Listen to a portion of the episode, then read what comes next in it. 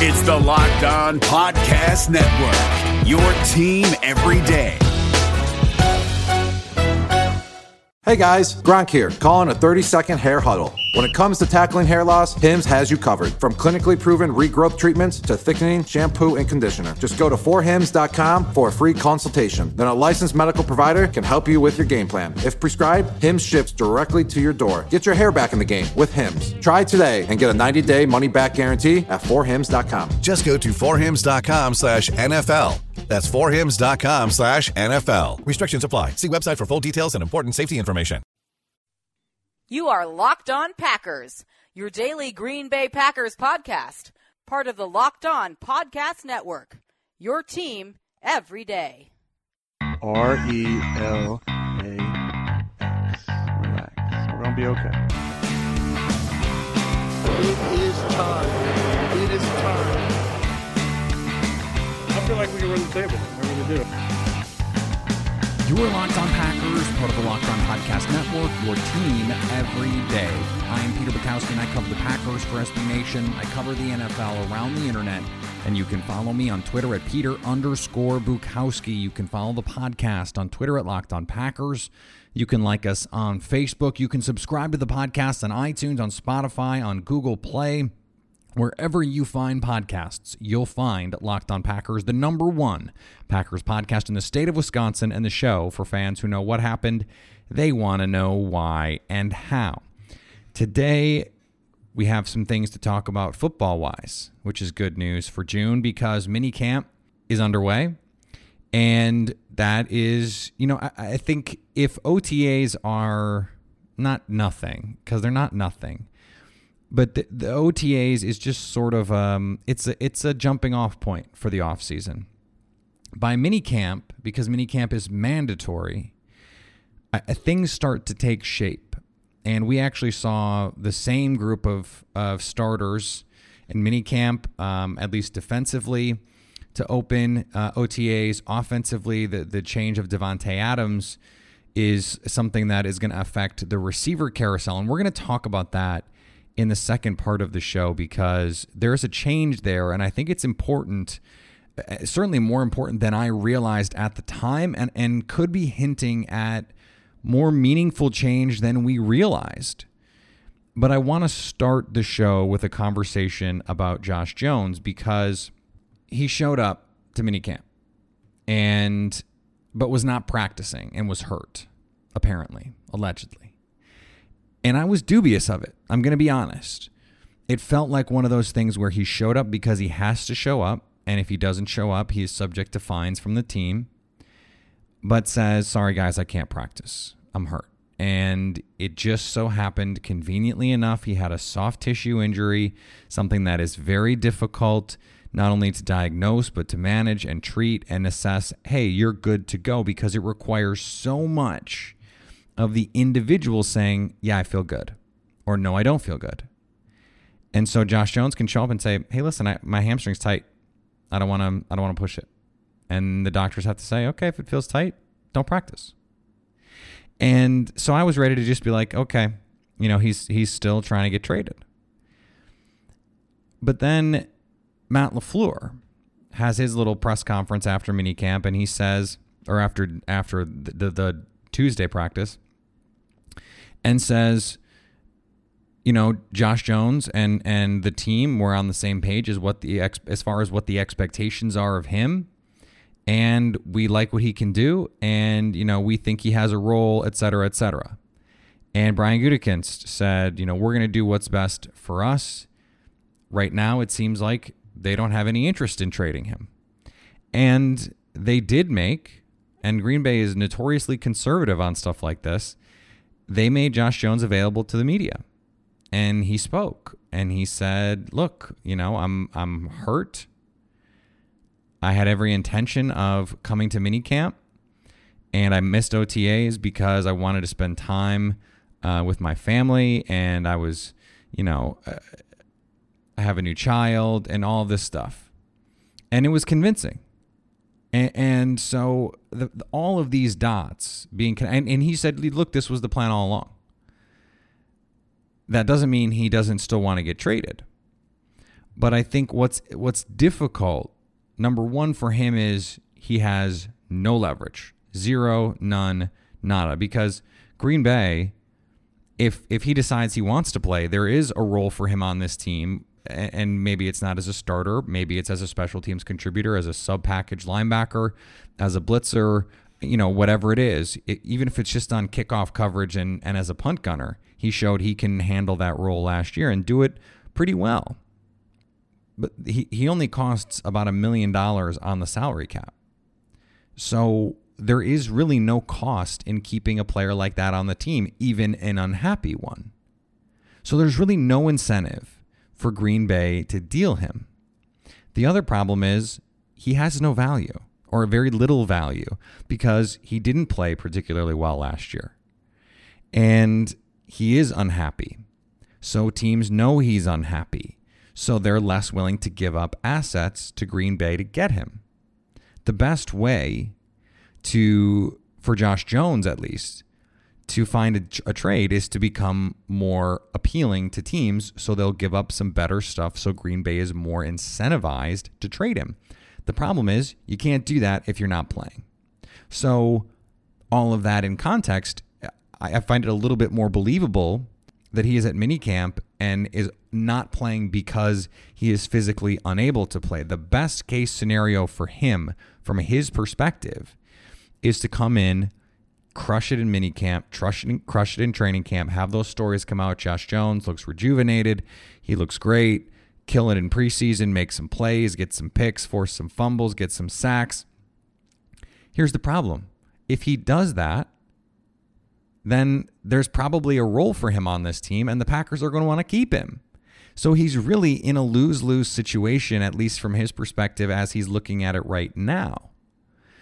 But I just don't know where is the motivation? Does he feel like he should be starting? I mean, look, they used a first-round draft pick on Darnell Savage. He's already starting. They signed Adrian Amos. He's going to be starting. But that doesn't mean that Josh Jones can't have a considerable role on this team, that he can't be a useful player on this team. And Matt LaFleur saying we're on the same page. He understands what the expectations are. It is possible that he is discontent, but willing to play. We don't know that yet. We don't know, because apparently he's hurt. So is he hurt, or is this part of the leverage process to get the Packers to move on, to just say, look, I'm not going to practice. I'm going to be here. I'm going to show up because I have to, but I'm not going to practice. I'm not doing it. And until you trade me or you cut me. Well, neither of those situations right now for the Packers seem likely. And I guess even more importantly for the Packers, they don't want to set a precedent that in year 3 of your contract, when you're under contract this year and next year, that you can just force your way out. This is a second-round pick. I mean, the league is not set up this way. It is set up so that at the end of 4 years for a second-round pick, the team gets to decide, basically. And really, it would be at the end of this year they'd decide if they want to extend him. And if they don't, you know, usually after year 4, they're allowed to walk. There's no fifth-year options for second-round picks. Is there really a future for Josh Jones on this team? I don't know. I mean, I think there could be. I think you can lay out the case. I think you can look at it and say, here's where he fits. Here's where he can help. There are certainly opportunities for him to come in and play some dime linebacker. I mean, I would much rather have on 3rd and 14, have Josh Jones and Oren Burks on the field than Blake Martinez and Oren Burks, or even Blake Martinez and Josh Jones. So there's still ways that he can be valuable. There's still ways that he can help the team. And he played the good soldier last year. What I understand from his perspective is the frustration of having someone like Kentrell Bryce play ahead of you, who's just not as good as you, not as talented. And having someone like Jermaine Whitehead play ahead of you. And I don't know, I'm not in those meeting rooms. You know, I don't get to see practice every day. I don't get to see what the coaches see. But I know when you watch him on tape and when you look at the way that he impacts games, he was just better than those guys, and those guys were playing over him for reasons that I don't understand. And I understand his frustration with it playing out that way. The problem for him is he just really doesn't have any sort of recourse here because the Packers have no incentive to trade him. He doesn't have much value, so they're really at an impasse here. And I think the only option he has is to get healthy enough to get on the field and see if he can get someone to bite. Would Green Bay rather have the depth at safety? Yeah, I think they would. Would they rather have the depth at linebacker? Yeah, I think they would. They would rather him be on the team than not. Otherwise, they would have just cut him. They think that he can help this team. And if he can't, you know, it's going to be on their terms. That's just the reality of the situation right now. That doesn't mean that it's not going to end the way Josh Jones wants it. It still could. It's just the case that he doesn't really have that big a say in it right now, and he's behind the eight ball if he really is hurt. It seems like, given the situation, he'd have to really be hurt to not practice because he needs to practice. If he wants to get traded, he needs to practice. And so this is, you know, hopefully not contentious, hopefully not ugly. Hopefully everyone is going to do what's best for them in this situation, and it doesn't get, you know, any worse than it is. But we'll see. It's got to play out, and it's going to take some time before that happens. And speaking of ugly situations, not being able to perform when you need it in the bedroom can be an ugly situation. It really can. It can be embarrassing. And that's why BlueChew is here to help. BlueChew.com brings you the first chewable with the same FDA-approved active ingredients as Viagra and Cialis, so you know they work. You can take them anytime, day or night, even on a full stomach. And since they're chewable, they work up to twice as fast as a pill, so you can be ready whenever an opportunity arises. Blue Chew is prescribed online and ships straight to your door in a discreet package, so no in-person doctor visits, no waiting in the pharmacy, and best of all, no awkwardness. Right now, we've got a special deal for our listeners. Visit BlueChew.com and get your first shipment free with our special promo code Locked On. Just pay the $5 shipping. Again, that's BlueChew.com. Blue like the color blue. Chew.com. Promo code Locked On to try it free. David Harrison here, the Locked On Washington Football Team podcast, celebrating with you a 21-grain salute to a less boring sandwich thanks to Dave's Killer Bread. I don't know about you guys, but when I eat pizza, I eat it for the toppings, not the crust. And when I eat a sandwich, it's for what's inside the bread, not for the bread. But when I throw a sandwich on 21 whole grains and seeds, thin sliced bread from Dave's Killer Bread, it is the epitome of addition by subtraction. That thin sliced bread lets me focus on what's inside the sandwich, but also adds to the sandwich with killer taste, killer texture, killer nutrition, a subtle sweetness, and a seed-coated crust. Dave's Killer Bread is America's #1 organic bread for a reason. It tastes so stinking good. Dave's Killer Bread is made with the highest quality organic and non-GMO ingredients and is power-packed with whole grains, fiber, and protein. Visit daveskillerbread.com to learn more and look for Dave's Killer Bread in the bread aisle of your local grocery store. So when in OTAs, Marquez Valdes-Scantling and Geronimo Allison were the first two receivers with the first team, I assumed it was because Davante Adams was being held out and they were being cautious about him and not trying to overexert him and all of those things. And then you hear the praise and there's the big plays, and Aaron Rodgers is finding MVS for big plays down the field, and he fits the mold of that big play down the field receiver, someone who's going to run those skinny posts, who's going to run those blaze outs, who is going to run those fly patterns to open up the field for his teammates. The offense and the play action game, especially with those shot plays, which we talked about, they are predicated on having a guy like that. And at the same time, there was discussions about Geronimo Allison as a different kind of slot receiver. He was going to be the slot guy, and he was going to be that big slot, that sort of Mohamed Sanu type slot receiver, bigger, strong, smart, reliable, and, you know, win over the middle, win on those short little routes, win coming across the field. There's a bunch of different ways you can use him. And I assumed that in base, in two receiver sets for the Packers offense, it was going to be Davante Adams and Geronimo Allison. And yet, when minicamp opened and the first team offense went out there in a two receiver set, it was Davante Adams and Marquez Valdes-Scantling. And so this is interesting because with Randall Cobb, for example, it took some time because there was a time with Randall Cobb when, as the second receiver, quote unquote, in this offense, he was only on the field when they had three receivers on the field. So if it was just Davante Adams and Geronimo Allison last year, Randall Cobb wasn't on the field, even though theoretically he's the number two option in the offense.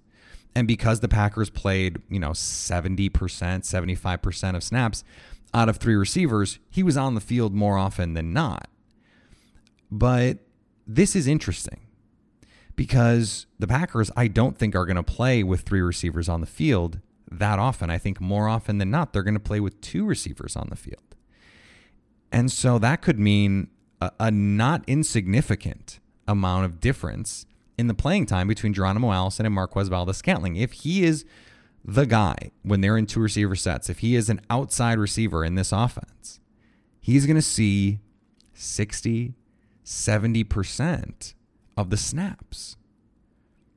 That means that he is the de facto number two receiver in this offense, not Geronimo Allison. Even if it is the case that Geronimo is going to see all sorts of important moments, and on 3rd and 8, he's going to be in the game, and in no huddle situations, he's going to be in the game.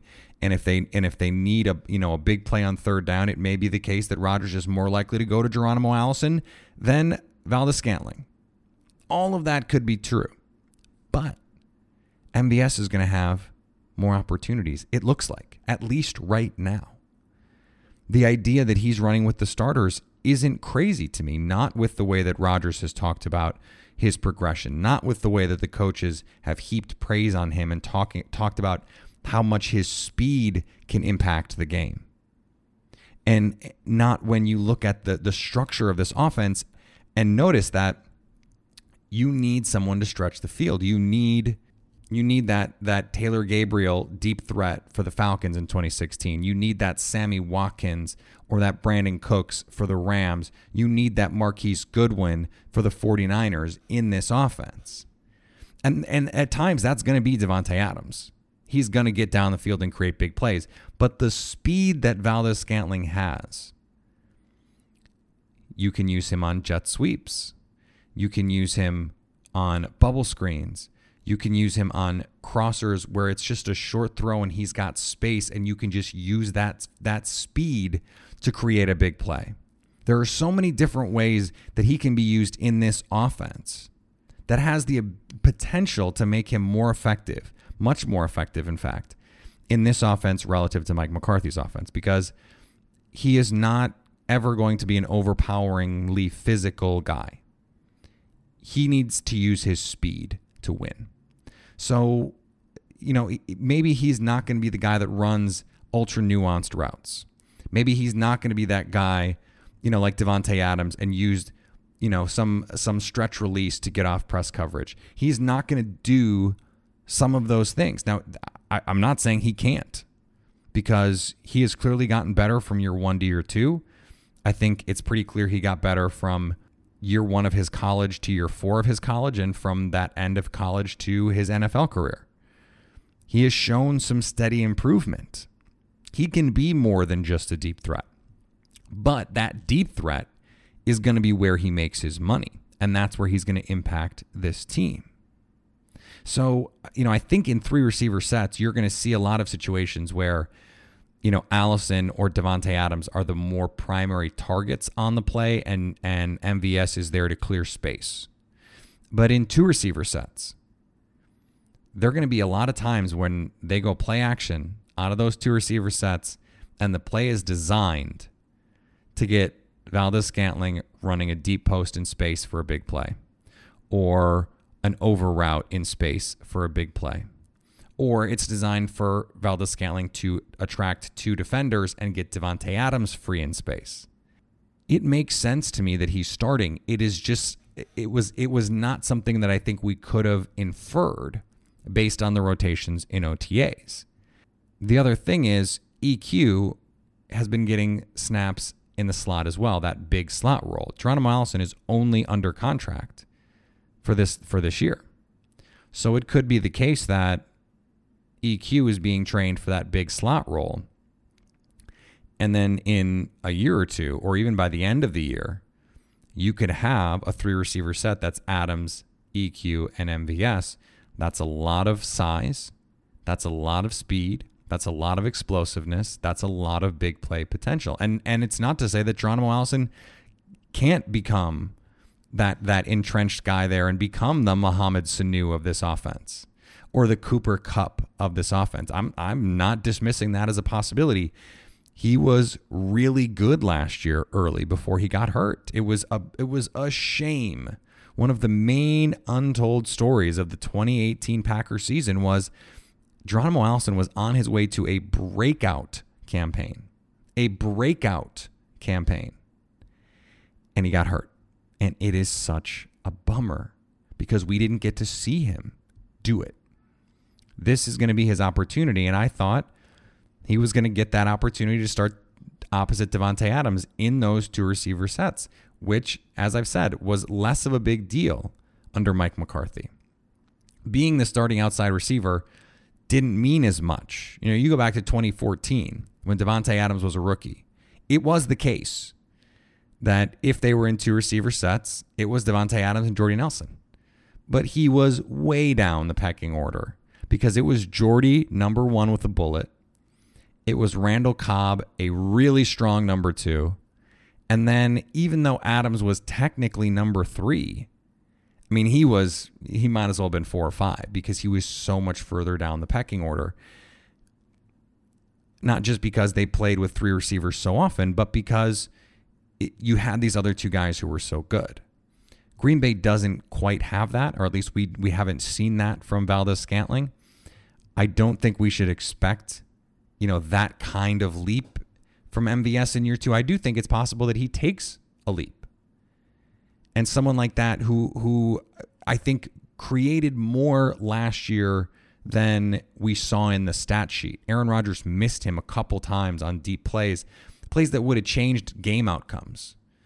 I mean, had him against the Patriots, missed him. Had him against the Bears, missed him. Had him in the Seahawks game for what would have been a game-extending completion, and Rodgers missed the throw. If 2019 Rodgers makes those throws, and look, if 2018 Rodgers makes those throws, we probably have a lot different feeling about how MVS's rookie season went. He still had some really nice plays and flashed some major big play potential and even made some plays that I didn't think would really be in his repertoire: contested catch situations, slants over the middle in traffic, jump ball situations. Those are things that we didn't see in college, things that he didn't really demonstrate the ability to do, and he was able to do them in NFL games when it mattered. Look, I still think EQ is the more talented, higher upside player. That doesn't mean that MVS hasn't earned this opportunity. He absolutely has.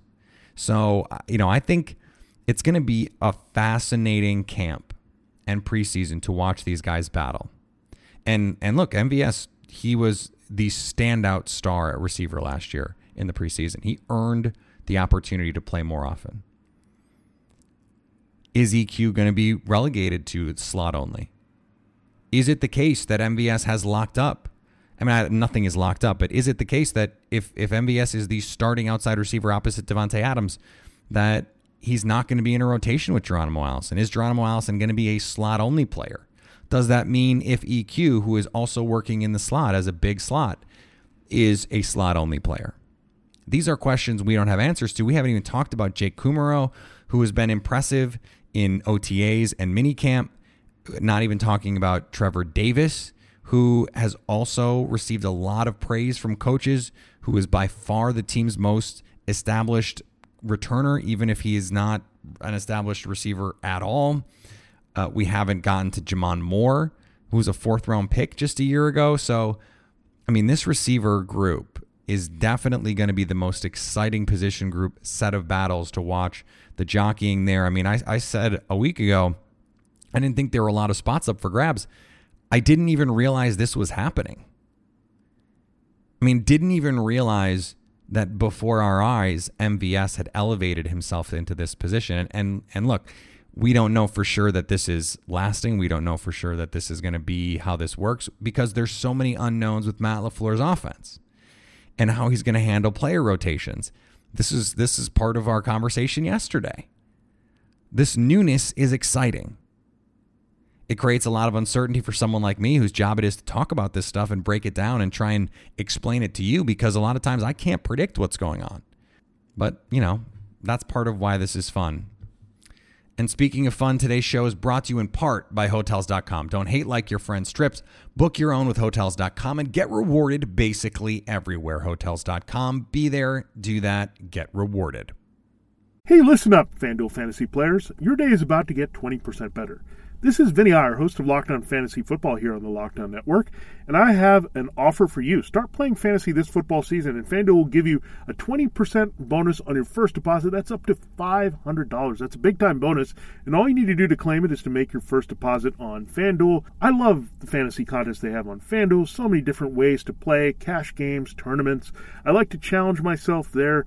Take my fantasy football knowledge to the next level. Many different types of game formats you can pick from: main slate, single game, best ball, snake draft, and you can even play private contests with your friends. And there's an awesome slate of games on hand every single week. You can get the players that you don't have in your redraft leagues into your lineup. Try to get that big time return on investment. Every week is a new chance for you to win big at FanDuel. That's what I love about it. Experience season long wins without the season long waits. Sign up today at FanDuel.com/LockedOn to claim your bonus and start playing today. That's FanDuel.com/LockedOn. Age and location restrictions apply. Bonus issued as non-withdrawable site credit that expires after 30 days. This episode is brought to you by Shell. College football is best enjoyed at home. You know, the home that has no rooms because it's a stadium of 70,000 screaming fans. But wherever you are, ESPN and Shell can take your fandom further with savings up to 15 cents per gallon for fuel rewards members at Shell. Welcome home, football fans. Terms and conditions apply. See fuelrewards.com/fuelyourfandom for details. Shell is an official sponsor of ESPN College Football. ESPN, the ESPN logo, and ESPN College Football are registered trademarks of ESPN Incorporated. All right, we're going to be back tomorrow, and I want to talk about the secondary a little bit more because there has been some fun stuff to come out of camp, some revelations in some ways. I don't want to spoil anything, but I also have a take coming on Jaire Alexander that I'm very excited to share with you, so a lot more to get to tomorrow. There's still football to talk about, so like I said, for as long as there is football to discuss, we are going to do that. So luckily there is football to discuss, so we are going to keep doing that. And I just want to add, it was great to see Ted Thompson out at minicamp yesterday. You know, he's dealing with some health issues, and so to see him out there, you know, it's really, you know, it's good to see that he's healthy enough to be out there and still doing some work and just being around the guys, because that's what he wants to do. That's what he's always just wanted to do. He's just a football dude. And so to see him out there and getting to do the footballs, that's pretty awesome. Speaking of awesome, it'd be awesome if you subscribe to the podcast. iTunes, Spotify, Google Play, Himalaya, wherever you get podcasts, you can find Locked On Packers. Leave us a review on iTunes. 5 stars rating, that would be great. Like us on Facebook, share the show on Facebook, whatever you need to do to let other people know that you like the podcast. We appreciate it. Follow me on Twitter at Peter_Bukowski. Follow the podcast on Twitter at Locked On Packers, and send me those questions. I'm gonna lean on you guys for the next couple of weeks, so send them to me. Locked On Packers fan hotline, 920-341-3775. The best way, the absolute best way for you to stay Locked On Packers.